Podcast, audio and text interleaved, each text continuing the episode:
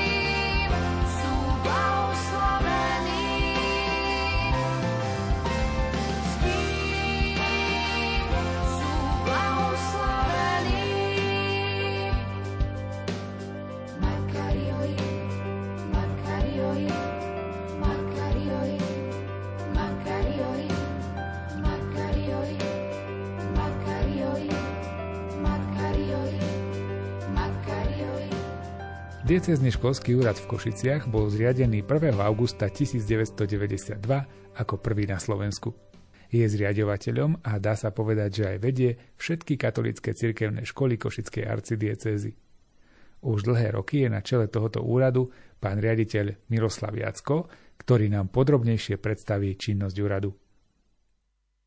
Náš školský úrad rieši otázky cirkevného školstva v oblasti legislatívnej, pedagogickej, organizačnej, personálnej a ekonomickej. Zároveň činnosť našich cirkevných škôl usmerňujeme aj metodicky. Čo sa týka jednotlivých oblastí, tak v legislatívnej oblasti sledujeme právne predpisy v oblasti školstva, ekonomiky, správy, riadenia škôl. Informujeme riaditeľov o týchto platných predpisoch a aj kontrolujeme dodržovanie predpisov a smerníc. Čo sa týka organizačnej oblasti, tam konzultujeme s riaditeľmi návrhy školských vzdelávacích a výchovných programov, interných riadiacich úkonov, kontrolujeme dokumentáciu škôl, vyhodnocujú sa štatistické ukazovatele a zasielajú sa štatistiky pre školské úrady obce, mesta a vyššie územné celky a vykonávame školský dozor v stanovenom rozsahu. Čo sa týka metodickej oblasti, školský úrad zabezpečuje vzdelávacie podujatia so zameraním na skvalitnenie výchovného procesu. Dbáme a podporujeme odbornú a duchovnú formáciu pedagógov a podieľame sa na tvorbe a vydávaní metodických materiálov. V personálnej oblasti školský úrad zabezpečuje výberové konanie jednotlivých riaditeľov škôl a zabezpečuje poradenstvo pri riešení problémov v oblasti pracovnoprávnych vzťahov. No a čo sa týka ekonomickej oblasti, tam arcibiskupský školský úrad rozpisuje finančné prostriedky na všetky školy a školské zariadenia, riešime mzdové nároky riaditeľov, podieľame sa na kontrole hospodárenia, potvrdzujú sa ročné účtovné uzavierky a súvahy rozpočtov, spolupracujeme s odbormi školstva, okresných úradov, s obcami a samosprávnymi krajmi pri finančnom zabezpečení škôl. Tie ďalšie povinnosti potom nám vyplývajú z aktuálne platných legislatívnych noriem, kde plníme všetky úlohy, ktoré postupne pribúdajú a sú určené zriaďovateľovi školy. Napríklad môžem spomenúť vedenie agendy žiakov v hmotnej núdzi, pre úrad práce, sociálnych vecí a rodiny, vypracovanie projektov v rámci rôznych víziev ministerstva školstva a podobne. Cirkevné školstvo nie je vynález posledných 30 rokov, ale máte už takú slávnejšiu tradíciu, alebo cirkevné školy majú takú slávnu tradíciu. Vieme povedať niečo o tom, ako vyzeralo cirkevné školstvo v tejto diecéze, v arcidiecéze košickej, ešte pred tým komunizmom a v tých dávnejších dobách? Na čo nadväzujete? Cirkevné školstvo na Slovensku aj v košickej arcidiecéze nadväzuje na bohatú tradíciu výchovno-vzdelávacieho pôsobenia kresťanských cirkví na našom území prakticky od čias svätého Cyrila a Metoda. Po roku 1989 teda nešlo o vytváranie akýchsi nových štruktúr, ktoré narušujú jednotný výchovno-vzdelávací proces riadený štátom. Naopak, násilné vytvorenie totálneho jednotného školstva počas 40 rokov socializmu spôsobilo likvidáciu cirkevných základných a stredných škôl, ktoré až do roku 1945 tvorili podstatnú časť výchovno-vzdelávacieho systému Slovenska. V tom čase existovalo, teda v roku 1945, na Slovensku 1480 základných a stredných škôl. Pri zriaďovaní cirkevných škôl v Košickej arcidiecéze sa teda nadväzovalo na tradície cirkevného školstva obnovou neštátneho školstva po roku 1990. Umožnili to základné legislatívne zmeny. Do slovenského jazyka boli preložené základné dokumenty cirkevného magistéria, ktoré sa vzťahujú na školstvo a vzdelávanie, ako sú napríklad Gravissimum educationis, Všeobecné katechetické direktórium a iné. Špecifiká tohto obdobia pri zriaďovaní cirkevných škôl významne ovplyvňovali situáciu aj v košickej arcidiecéze.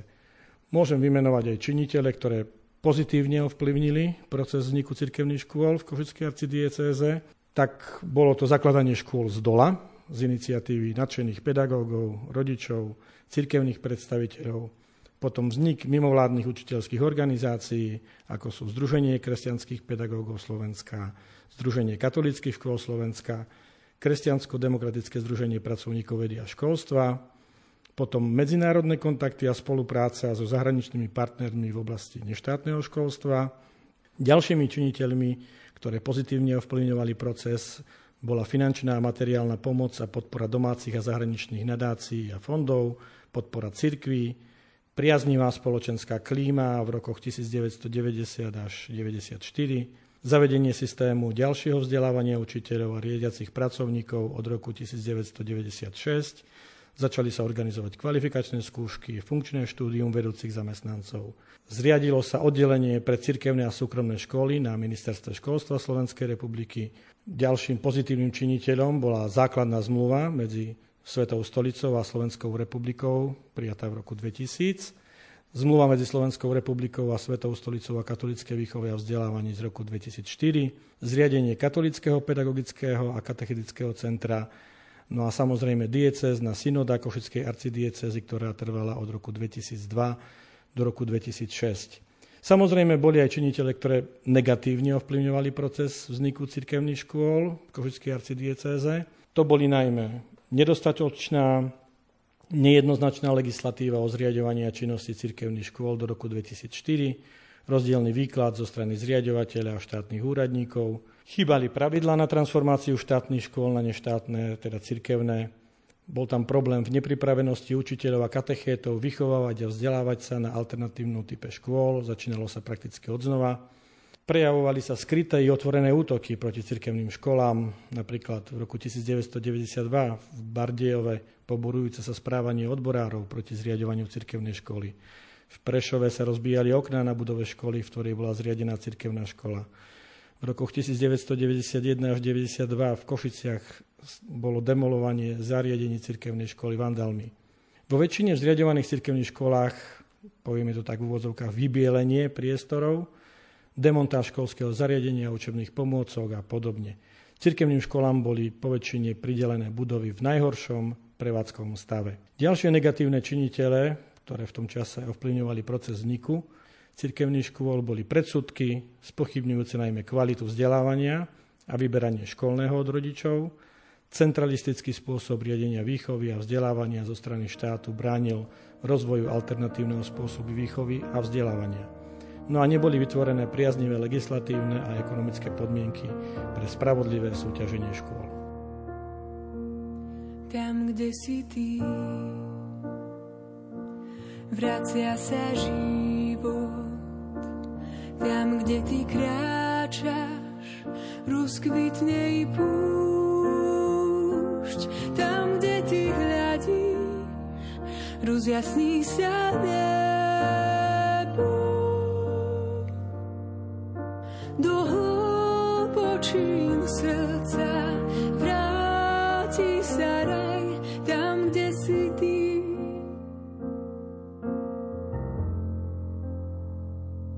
Tam, kde si ty, vracia sa život. Tam, kde ty kráčaš, rozkvitne i púšť. Tam, kde ty hľadíš, rozjasní sa nebo. Do hlbočín srdca vráti sa raj.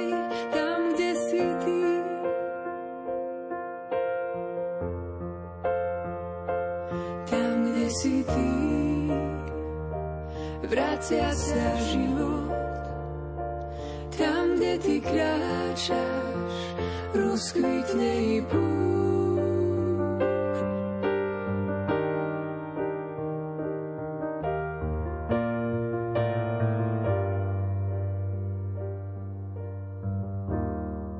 Tam, kde si ty. Bavíme sa tu o školách vo vašej zriaďovateľskej pôsobnosti. Aké sú to vlastne školy? Čo zriaďuje Košická arcidiecéza a čo máte pod svojím školským úradom?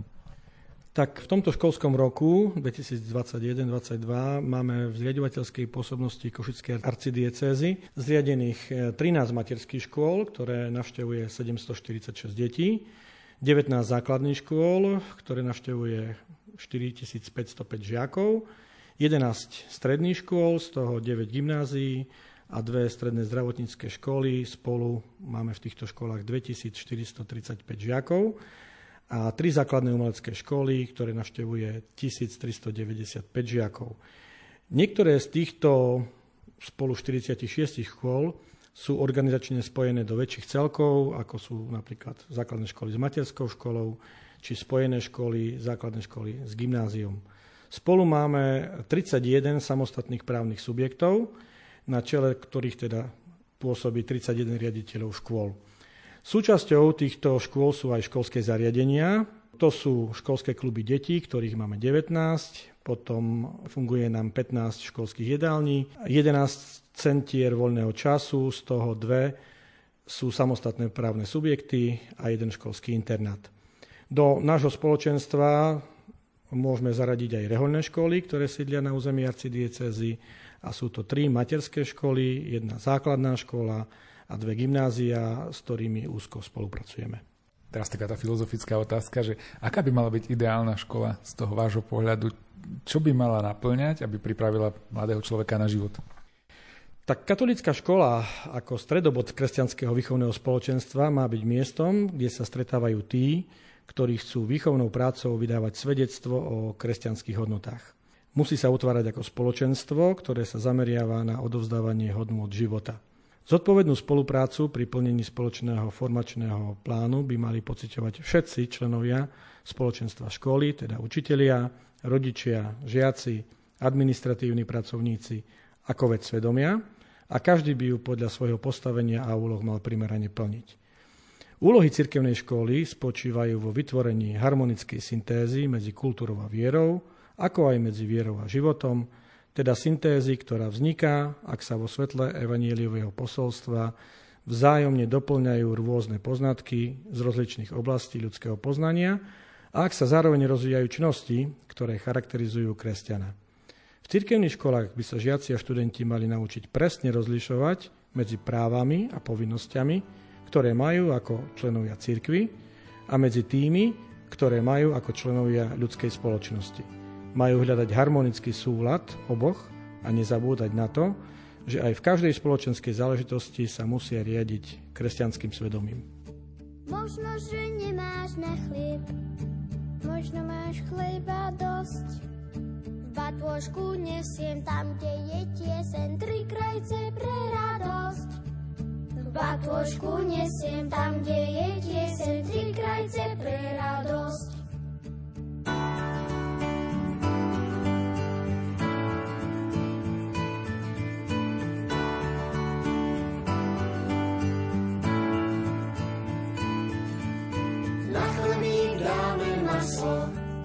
Na maslo sladký med dáme, keď máme, aj zaspievame. Najlepšie teraz hneď dáme, keď máme, aj zaspievame. Najlepšie teraz hneď.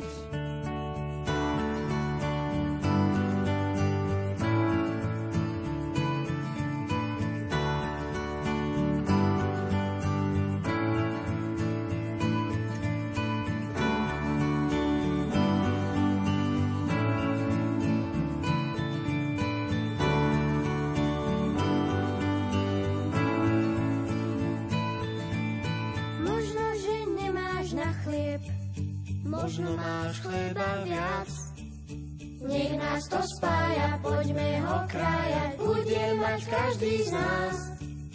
Nech nás to spája, poďme ho krájať, bude mať každý z nás. Z nás.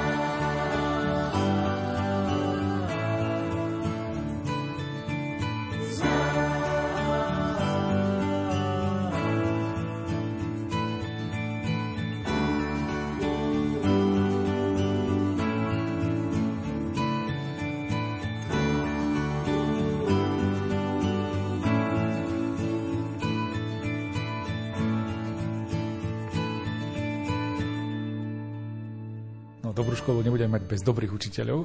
Ako vy vidíte dobrého učiteľa? Lebo vlastne to je aj trochu vaša kompetencia, že vy ste ten človek, ktorý rozhoduje o tom, koho prijať, alebo no samozrejme majú to riaditeľia vo svojej kompetencii, ale isto máte do toho, čo povedať. Takže aký by mal byť ten dobrý učiteľ na kresťanskej škole? Samozrejme, zúčastňujem sa za zriaďovateľa na výberových konaniach na pozície pedagogických zamestnancov. Čo sa týka učiteľov, tak učiteľ katolíckej školy svojim konaním a svedectvom života azda najviac prispieva k osobitnému charakteru katolíckej školy. Preto by sa mal vyznačovať správnou náukou a najmä bezúhonnosťou života. Pri formovaní človeka má správanie vždy silnejší účinok než slovo. Čím živší vzor človeka predstaví učiteľ na katolíckej školy ako ideál, tým je dôveryhodnejší a napodobniteľnejší, lebo pre žiaka sa javí blízky a uskutočniteľný. Mimoriadny význam má svedectvo viery. Učiteľ nemá zabudnúť na to, že žiak počas svojho vývoja veľmi cíti potrebu priateľstva a vedenia, ako aj pomoc pri prekonávaní vlastných pochybností a chybných orientácií. Učiteľ má viesť žiaka, aby vytváral vzťahy s ostatnými členmi výchovného spoločenstva, ako aj s členmi iných spoločenstiev, ku ktorým patrí v rámci celého ľudstva. Učiteľ na cirkevnej škole by mal zameriavať svoju pozornosť na spoločensko-kultúrne, hospodárske, ale aj politické prostredie. Mal by dať prednosť vstupu do katolíckych profesijných združení, ale má sa zúčastňovať aj na práci v iných profesijných skupinách a združeniach, ktoré sú spojené s výchovou, ako aj napríklad v politických stranách a hnutiach, ale svoju aktivitu v nich musí vždy zosúladiť s ľudskými právami a s kresťanskými princípmi výchovy. Je získanie dobrého učiteľa naozaj vecou len peňazí? Lebo dnes všetko sa meria peniazmi a kto chce mať najlepších učiteľov, asi si ich musí vedieť aj zaplatiť. Určite. Finančné zabezpečenie každého povolania je v dnešnej dobe veľmi dôležité. V spoločnosti sa v súčasnosti veľa debatuje o postavení učiteľov, o ich finančnom zabezpečení. Stretávame sa s rôznymi názormi na túto tému. Väčšina spoločnosti však chápe fakt, že finančné ohodnotenie všetkých zamestnancov v školstve, nielen učiteľov, je nedostatočné. Na druhej strane aj v oblasti školstva sa v posledných rokoch pred epidémiou COVID-19 postupne zvyšovali platy. Mnohí absolventi učiteľských odborov po ukončení štúdia uprednostnia oveľa lukratívnejšie a finančne podstatne zaujímavejšie pracovné ponuky. Pri výberových konaniach na pozície učiteľov sa však stretávame čím ďalej viac aj s uchádzačmi, ktorí hľadajú svoje miesto práve v školstve, pretože vidia v školstve možnosť osobného angažovania sa. Veľmi záleží na prostredí školy, na spoločenstve, atmosfére škole a najmä na medziľudských vzťahoch.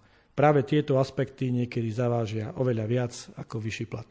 Ako sme už spomínali, kresťanský učiteľ, katolícky učiteľ by mal aj formovať mladých ľudí. Ako docieliť, aby prijali tí učitelia aj tento cieľ za svoj, že nielen mám učiť nejaký konkrétny predmet, nejaké konkrétne učivo, ale máme formovať toho žiaka, lebo asi to musí vychádzať z nich. Vy to síce môžete nariadiť, ale keď to nebude chcieť robiť, tak jednoducho nemáte páku ho dotlačiť do niečoho. Áno, tak učiteľ na katolíckej škole v Košickej arcidiecéze podľa platných noriem musí mať okrem podmienok požadovaných štátnymi zákonmi pre výkon úlohy pedagóga aj tzv. Kanonický súhlas diecézneho biskupa. Podmienkou získania tohto kanonického súhlasu je to, že učiteľ by mal vynikať pravou náukou, svedectvom kresťanského života, pedagogickým umením. Mal by viesť usporiadaný osobný a rodinný život, byť zrelý ľudský, psychický a kresťanský a usilovať sa o sviatostný život. Taktiež by sa mal riadiť etickým kódexom katolického učiteľa. Učitelia na katolíckych školách sú povinní dbať o svoj permanentný pedagogický a odborný rast a zdokonaľovanie duchovného života. Kresťanskí pedagógovia potrebujú formáciu srdca, potrebujú byť vedení k stretnutiu s Bohom v Kristovi, ktorý prebúdza ich lásku a otvára ich duše ostatným. Tento aspekt posilnenia procesu výchovy, ako aj rozvoja osobnosti pedagogických zamestnancov v katolíckych školách Košickej arcidiecézy sa stáva v posledných rokoch predmetom metodických dní, ktoré organizuje každoročne Arcibiskupský školský úrad v Košiciach pre všetkých pedagogických zamestnancov všetkých typov škôl. V programe týchto metodických dní je spoločné stretnutie s otcom arcibiskupom, s otcom biskupom, prislávenie svätej omše a následne účasť na prednáškach, ktoré prispievajú k pedagogickému a odbornému rastu a motivujú k zdokonaľovaniu duchovného života.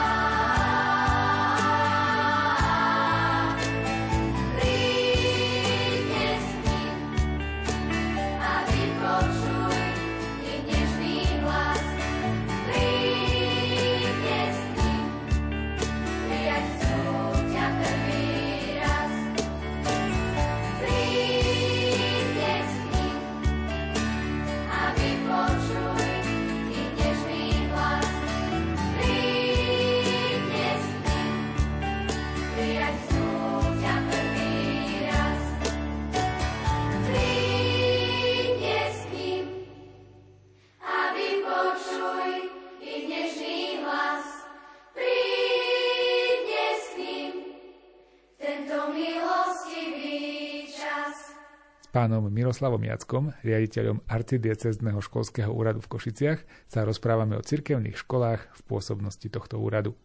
No a teraz by som sa rád opýtal aj na absolventov škôl. Keď chodíme v relácii Lupa po katolíckych školách, tak v školách sa radi pochvália svojimi absolventami, žiakmi, ktorí prešli tými školami a niečo dosiahli v tom svojom odbore. Tiež máte možno nejaký na zreteli tých absolventov katolíckych škôl, ktorí niečom vynikajú a mohli by byť ako taký vzor a motivácia, aby sa ďalší študenti hlásili práve na katolícke školy, pretože vedia vychovať dobrých absolventov, dobrých odborníkov. Máte pravdu, absolventi katolíckej školy sú nádejou pre cirkev a spoločnosť. Zo svojich skúseností môžem konštatovať, že sa radi vracajú na svoju školu, vo svojom prostredí motivujú vlastným príkladom, skúsenosťami a zážitkami ďalších potenciálnych žiakov a študentov, ktorí majú záujem o štúdium na katolíckej škole. Vystupujú pri rôznych slávnostiach, výročiach škôl a keďže mnohí z nich sú už aj sami rodičia, aj svoje vlastné deti prihlasujú do katolíckych škôl. Niektorí pôsobia aj vo verejnom živote ako poslanci obecných zastupiteľstiev a zastupiteľstiev samosprávnych krajov a pomáhajú svojimi aktivitami v tomto prostredí aj k samotnému fungovaniu a rozvoju katolíckych škôl. Osobne ma veľmi teší, že mnohí absolventi našich škôl, ktorí vyštudujú vysoké školy učiteľského smeru a zamerania, chcú učiť a pôsobiť práve na našich katolíckych školách. Na výberové konania na voľné pozície pedagogických zamestnancov sa hlási množstvo absolventov katolíckych škôl a mnohí z nich už aj aktívne pôsobia v pedagogických zboroch. Dokonca máme už aj jednu riaditeľku školy, ktorá je absolventkou katolíckej strednej školy. Veľká väčšina cirkevných škôl na Slovensku vznikla pred 30 rokmi a v tom nadšení po revolúcii, hej, vznikali tie školy. V súčasnosti ten stav je taký naplnený, že už nie je potreba, aby vznikali ďalšie školy, alebo je to ťažšie, alebo možno sa bojíte ísť do toho, lebo je menej detí. Ako to je? No, nepoužil by som konštatovanie, že stav cirkevných škôl je naplnený. Skôr by som tento stav charakterizoval ako taký stabilizovaný. Súčasná spoločenská politická klíma, ako aj platná školská legislatíva, žiaľ nenapomáha k rozširovaniu katolíckych škôl. Presunuli sa niektoré kompetencie z ministerstva školstva na obce, mestá a samosprávne kraje a nastala reálna situácia, že k vzniku akejkoľvek katolíckej školy je potrebné okrem splnenia množstva ďalších podmienok získať aj súhlas príslušnej obce, mesta alebo samosprávneho kraja. Ináč ministerstvo školstva nemôže zaradiť takúto katolícku školu do siete škôl a školských zariadení Slovenskej republiky. V minulosti sa samospráva k zaradeniu školy len vyjadrovala. Keďže poslanci, starostovia a primátori si veľmi dobre uvedomujú, že vznikom novej cirkevnej školy na ich území, okrem pre nich nežiadúcej konkurencie, prídu aj o finančné prostriedky v rámci rozpočtu obce, je veľmi problematické takýto súhlas získať. Mnohé aktivity smerujúce k vzniku nových katolíckych škôl stroskotali hneď na začiatku práve kvôli zamietavému stanovisku samosprávy. Ďalším veľmi dôležitým faktom je skutočnosť, že počty žiakov, ktoré môže prijať cirkevná stredná škola, určuje príslušný samosprávny kraj, na ktorého území sa konkrétna škola nachádza. No a v prípade 8-ročných gymnázií sú to odbory školstva a okresných úradov. Žiaľ, v praxi dochádza k tomu, že pridelený počet žiakov v prijímacom konaní našim školám zďaleka nepostačuje.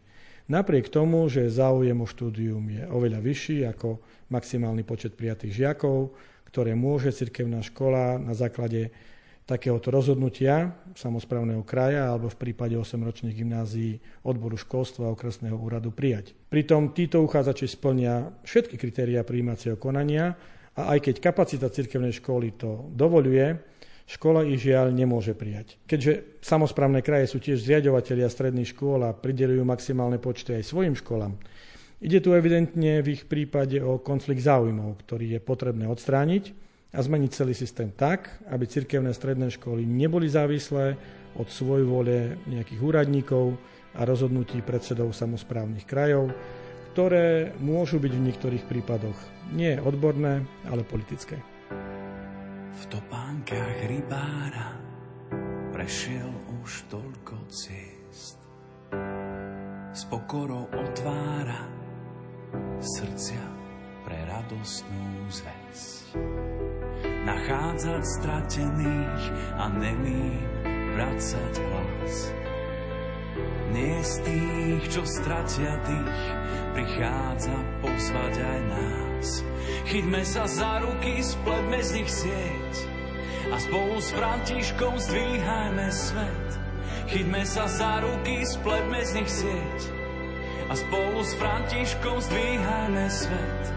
Chyťme sa za ruky, spletme z nich sieť a spolu s Františkom zdvíhajme svet. Chyťme sa za ruky, spletme z nich sieť a spolu s Františkom zdvíhajme svet. Vysúka rukávy, zmije nám špinu z moh, s úsmevom uľaví, veď v každom z nás býva Boh. Byť ako Samaritán, vidieť tvár uprostred nás, mať pre ňu nežnú dlaň, prichádza pozvať aj nás. Chytme sa za ruky, spletme z nich sieť a spolu s Františkom zdvíhajme svet. Chytme sa za ruky, spletme z nich sieť a spolu s Františkom zdvíhajme svet. Chyťme sa za ruky, spletme z nich sieť a spolu s Františkom zdvíhajme svet. Chyťme sa za ruky, spletme z nich sieť a spolu s Františkom zdvíhajme svet. Chyťme sa za ruky, spletme z nich sieť a spolu s Františkom zdvíhajme svet. Chyťme sa za ruky, spletme z nich sieť a spolu s Františkom zdvíhajme svet. Chyťme sa za ruky, spletme z nich sieť a spolu s Františkom zdvíhajme svet. Chyťme sa za ruky, spletme z nich sieť a spolu s Františkom zdvíhajme svet. V katolíckych školách nikdy nebolo realitou, že by ste mali 100% praktizujúcich katolíkov, a v súčasnosti to asi ani už vôbec nie je reálne. Čo sa však dá robiť v prípade, keď máte žiakov, ktorí nie sú katolíci alebo nie sú praktizujúci a napriek tomu majú nejaký vlažnejší prístup k viere? Nespôsobuje to problémy na katolíckej škole? Tak katolícka škola by mala uskutočňovať svoju službu v prospech verejného dobra a nie je vyhradená len katolíkom, aj keď žiakov formuje v duchu katolíckej viery. Do katolíckej školy môžu byť prijatí aj veriaci inej kresťanskej cirkvi či náboženskej spoločnosti a aj žiaci nehlásiaci sa k žiadnemu náboženstvu, ak sú ich rodičia uzrozumení s katolíckym zameraním školy a rovnako ako ich deti ho rešpektujú. Keďže máme niektoré školy, ktoré svojou kvalitou a výbornými výsledkami prilákajú aj tých, ktorí majú vlažný prístup k viere alebo o sebe priamo vyhlasujú, že sú neveriaci, môže to v niektorých prípadoch spôsobiť aj problémy. Niektorí rodičia dávajú svoje deti na katolícku škôlu kvôli dobrým referenciám, niektorí aj so zámerom, že tam dostanú chýbajúcu výchovu. Tu vidím aj veľkú príležitosť, ako vniesť do života žiaka a jeho rodiny nové svetlo. Katolícka škola by sa mala snažiť aj pomáhať naprávať chyby, ktoré sa vyskytujú v rodinách. Je to veľmi citlivá záležitosť, tu musí každý pedagóg, výchovný poradca, školský kaplán či riaditeľ školy pristupovať individuálne, použiť svoje pedagogické majstrovstvo, hľadať prístup k tým, ktorí v rodinách neboli vychovávaní vo viere, reagovať na potreby detí a naplňať tie, ktoré treba. Zistujete si, čo dnes rodičia chcú pre svoje deti od školy? Aké sú tie ich nároky? Je to pre vás téma zisťovať potreby rodičov? No tak z pohľadu zriaďovateľa je veľmi dôležité poznať, ako hodnotia katolícke školy rodičia, ktorých deti navštevujú tieto školy. Zo strany rodičov ide síce o laické, možno subjektívne, ale na základe osobnej skúsenosti získané vyargumentované hodnotenie. Ale aj napriek tomu je potrebné ho poznať. Od rozhodnutia rodičov totiž závisí, či budú mať katolícke školy žiakov a koľko. Určite dnešná generácia rodičov je veľmi náročná. Rodičia vyžadujú od školy dôsledné plnenie svojho poslania, kvalitnú mimoškolskú činnosť, sú veľmi citliví na svoje deti. Či už na pravidelných pracovných stretnutiach a poradách s riaditeľmi škôl, ako aj na zasadnutiach rád škôl, počúvame rôzne názory, podnety, návrhy na zlepšenie činnosti katolíckych škôl, ale určite aj sťažnosti, ktoré sa snažíme vyriešiť k spokojnosti všetkých zainteresovaných. V každej katolíckej škole je zriadená rada školy, kde majú okrem pedagogických, nepedagogických zamestnancov školy a zástupcov zriaďovateľa svoje zastúpenie aj rodičia žiakov, ktorí si svojich zástupcov zvolia v tajných voľbách na štvoročné funkčné obdobie. Práve na týchto zasadnutiach rád škôl je priestor na vzájomnú diskusiu, počúvanie sa všetkých zainteresovaných a hľadanie možností na zefektívnenie výchovy a vzdelávania. Rodičia sú informovaní, ako sa riešia problémy, ako sa pristupuje k individuálnym vzdelávacím potrebám. Na druhej strane majú možnosť vyjadrovať sa k činnosti školy, k výchovno-vzdelávacím výsledkom, ku koncepcii rozvoja, k finančnému a materiálno-technickému zabezpečeniu školy, alebo aj priamo ku školskému vzdelávaciemu programu a výchovnému programu, či napríklad ku školskému poriadku. Keďže zastupujem zriaďovateľa takmer vo všetkých radách škôl, môžem povedať, že sme získali od rodičov množstvo inšpirácií na zlepšenie činnosti našich škôl. Katolícke školy sú kvalitné, to hlavne, a dnes to funguje na západe Európy, že tie katolícke školy sú také ako keby lepšie v tom zmysle. Tiež to vidíte tak, že na Slovensku tiež katolícke školy sa radia medzi tie lepšie školy? Tak na úvod asi treba povedať, že kvalitu školy je ťažko objektívne zmerať, ale naozaj si dovolím tvrdiť, že katolícke školy v Košickej arcidiecéze a nielen v našej arcidiecéze sú kvalitné a v externých mereniach, ako sú napríklad na základnej škole monitor 9, monitor 5, na stredných školách externej časti maturitných skúšok, v hodnotení kvality INECO, vo väčšine týchto meraní dosahujú lepšie výsledky ako verejné alebo súkromné školy. To je fakt. Štátna školská inšpekcia vo svojich výročných správach tiež považuje úroveň vzdelávania a výchovy na cirkevných školách za veľmi dobrú a porovnateľnú s ostatnými školami. Kritizovať katolícke školy za nekvalitnú výučbu a zlé výchovno-vzdelávacie výsledky si dnes nedovolia ani najväčší neprajníci našich škôl. Vymenovať všetkých víťazov celoslovenských súťaží, predmetových olympiád, recitačných, speváckych, športových súťažiach, stredoškolských odborných činností by nám zabralo množstvo času a bolo by to asi na samostatnú reláciu. Môžeme sa ale pochváliť aj úspechmi v zahraničí. Mnohí naši žiaci totiž reprezentovali Slovenskú republiku aj za hranicami našej vlasti.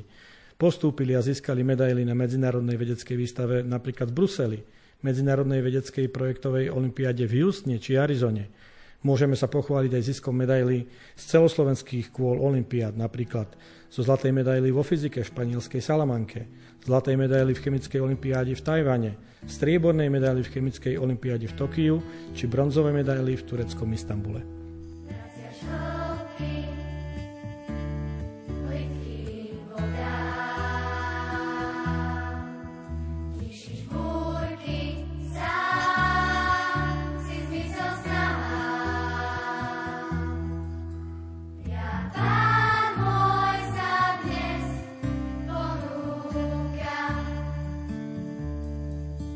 Môj ruka, raj v srdci je tvoj král.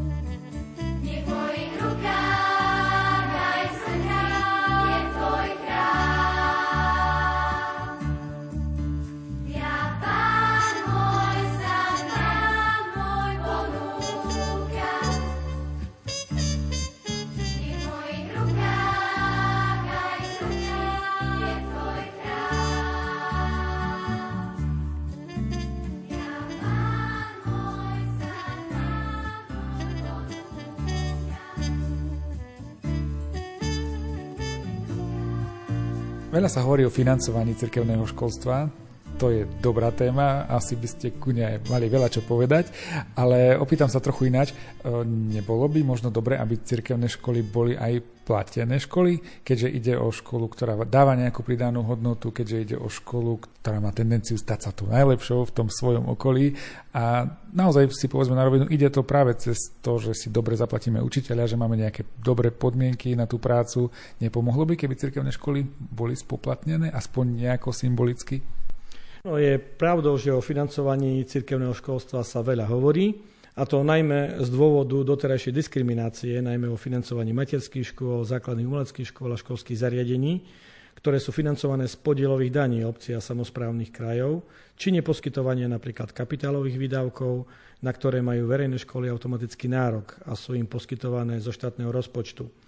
V tomto prípade dobrou správou je, že novela zákona o štátnej správe v školstve a školskej samospráve, ktorou sa od 1. januára 2022 upravilo aj financovanie cirkevných materských škôl, umeleckých škôl a školských zariadení, odstránila doterajšiu možnosť samosprávy, aby prostredníctvom všeobecne záväzných nariadení zasielali cirkevným materským školám, zuškám a školským zariadeniam len 88% z výšky finančných prostriedkov, ktoré určili školám a školským zariadeniam vo svojej zriaďovateľskej pôsobnosti. Takto samosprávy dlhé roky mali možnosť podielové dane, vypočítané na cirkevné školy a školské zariadenia, použiť na úplne iný účel, ako na mzdy a prevádzku týchto zariadení. Napriek tomu, že rodičia detí a žiakov platia rovnaké dane, či ich deti navštevujú verejné, cirkevné alebo súkromné školy. Od 1. januára 2022 už budú musieť obce a mestá poskytovať týmto cirkevným materským školám, zuškám a školským zariadeniam finančné prostriedky v plnej výške podľa nariadenia vlády o rozdeľovaní výnosu dane územnej samospráve. Aj keď ústava Slovenskej republiky umožňuje cirkevným školám a školským zariadeniam vyberať od rodičov poplatky, takzvané, môžeme to nazvať školné, katolícke školy v zriaďovateľskej pôsobnosti Košickej arcidiecézy túto možnosť nevyužívajú a v blízkej budúcnosti ani neplánujú využiť, keďže chcú umožniť štúdium na svojich školách, aj elitných školách, všetkým žiakom, aj tým, ktorých rodičia by si zo svojho príjmu nemohli dovoliť takýto poplatok zaplatiť. Takže poplatky teda nie na cirkevných školách. Keď ideme do ideálneho sveta a vy by ste mali tú moc, že by ste mohli zmeniť či už zákony alebo nejak prístup k tej výchove na katolíckych školách, čo by sa podľa vás malo urobiť, aby katolícke školy a cirkevné školy boli všeobecne naozaj tým najlepším, čo na trhu je. Teraz na trhu hovorím, na trhu so vzdelávaním. Čo by sa možno mohlo zmeniť a malo zmeniť? A vy to cítite, že by sa na tomto malo popracovať?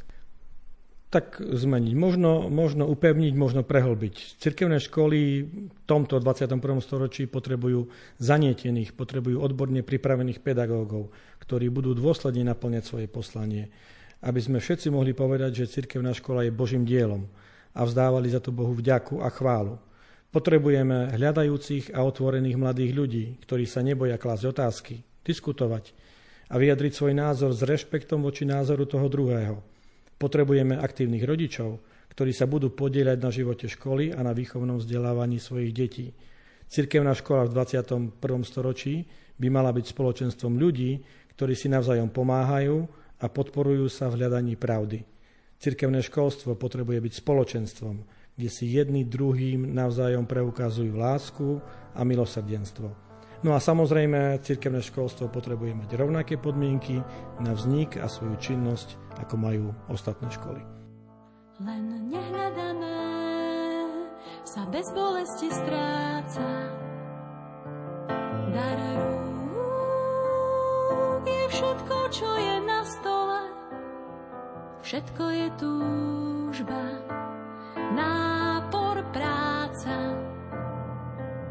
ešte aj zvon vie, čo sú mozole, kto hneď je nás, ten vie, čo nevie veža a zvony v nej, že nie sme ako oni. Srdce nesmie byť do železa, pretože nie len udiera, aj zvoní.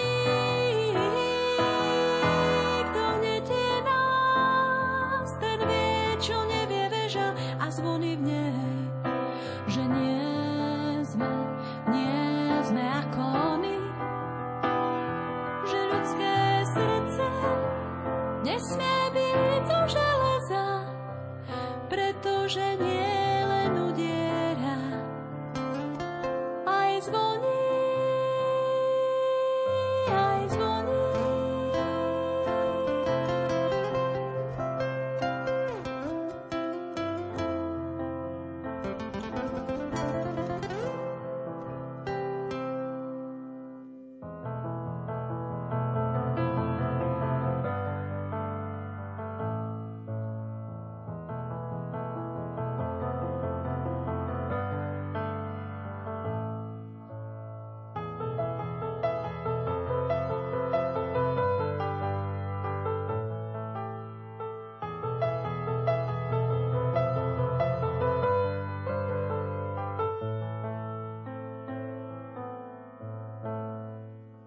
Jazvy zvonov rokmi vytlčené,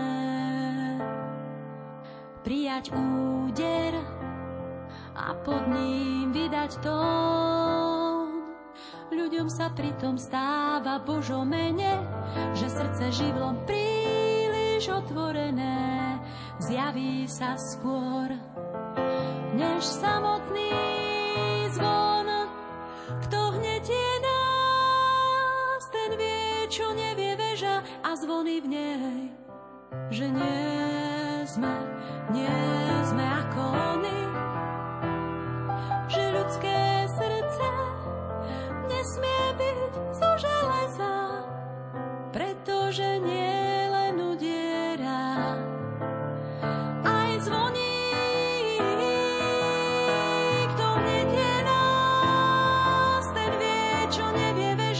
A zvony v nej, že nie sme ako oni, že ľudské srdce nesmie byť zo železa, pretože nielen udiera, aj zvoní.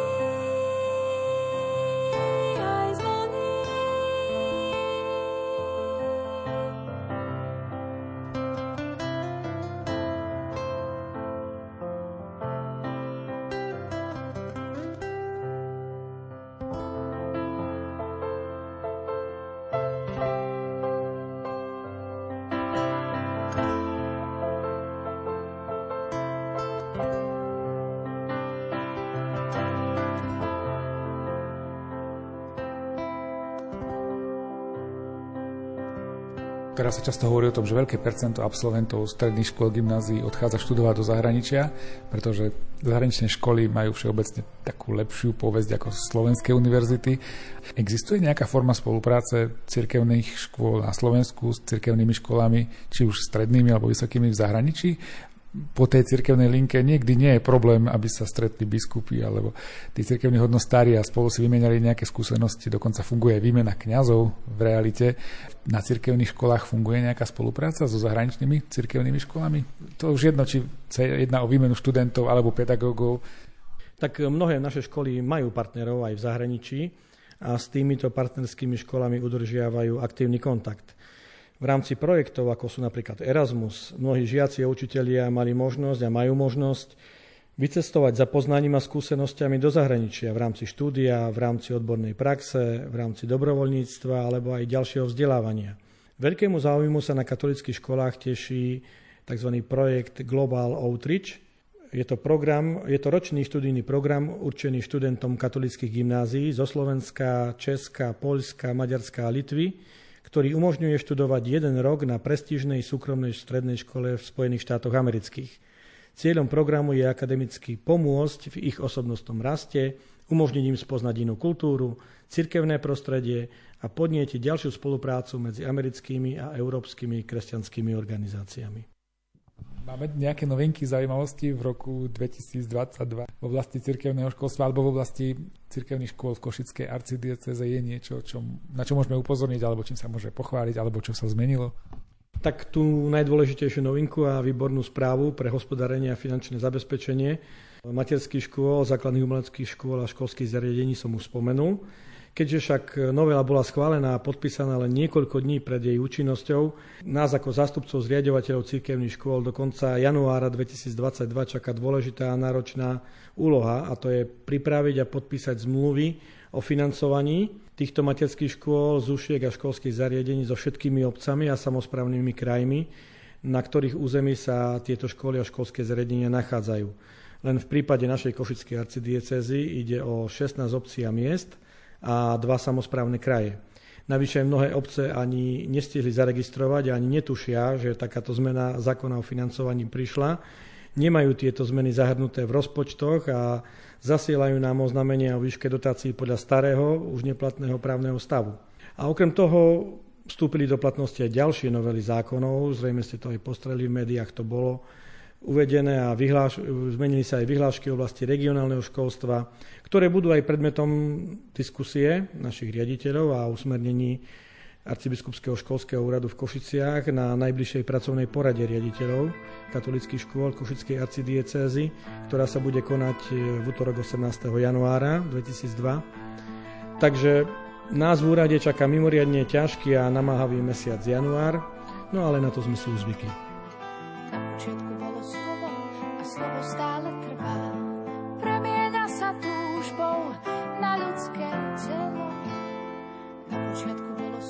Láska jediná a prvá a duch tvoje vedelo, ako ma prosiť, nevedelo, že už slovo nosí, nevedelo, že blízko je príchod syna, nevedelo, čo hviezda pripomína.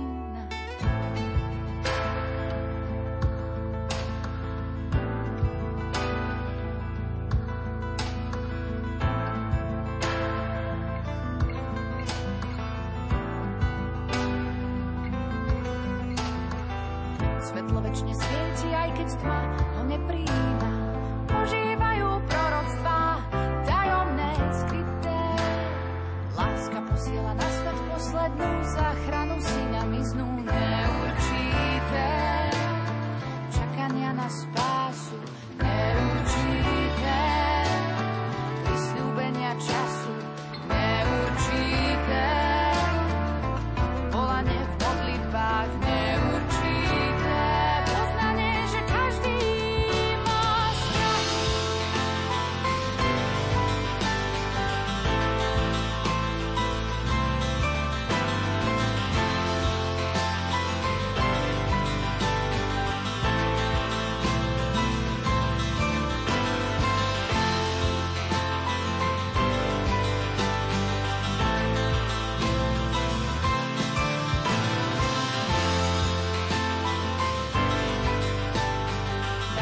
V 21. storočí majú cirkevné školy svoje miesto a svoju úlohu. My sme vám, priatelia, v dnešnom vydaní relácie UPA predstavili činnosť a prácu jedného z diecéznych školských úradov, ktoré fungujú pri katolíckych biskupstvách na Slovensku. Ďakujeme za vašu pozornosť a tešíme sa na stretnutie opäť na budúce. Z Košického štúdia sa lúčia majster zvuku Jaroslav Fabián, hudobná redaktorka Diana Rauchová a redaktor Martin Ďurčo.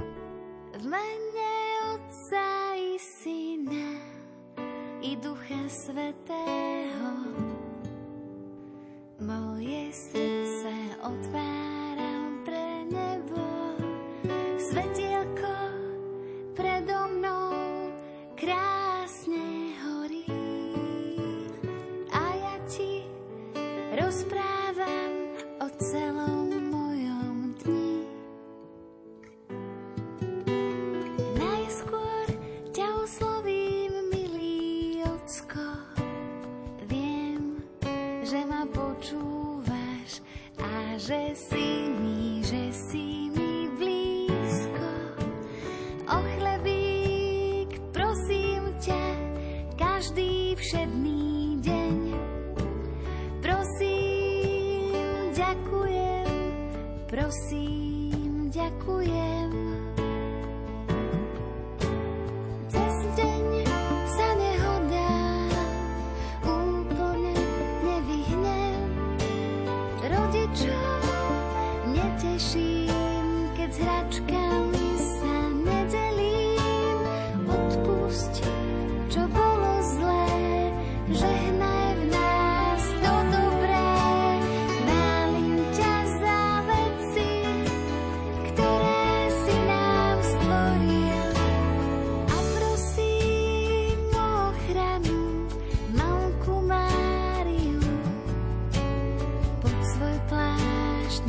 obkruží našu celú rodinu. Len Otca i Syna i Ducha Svätého zatváram očka.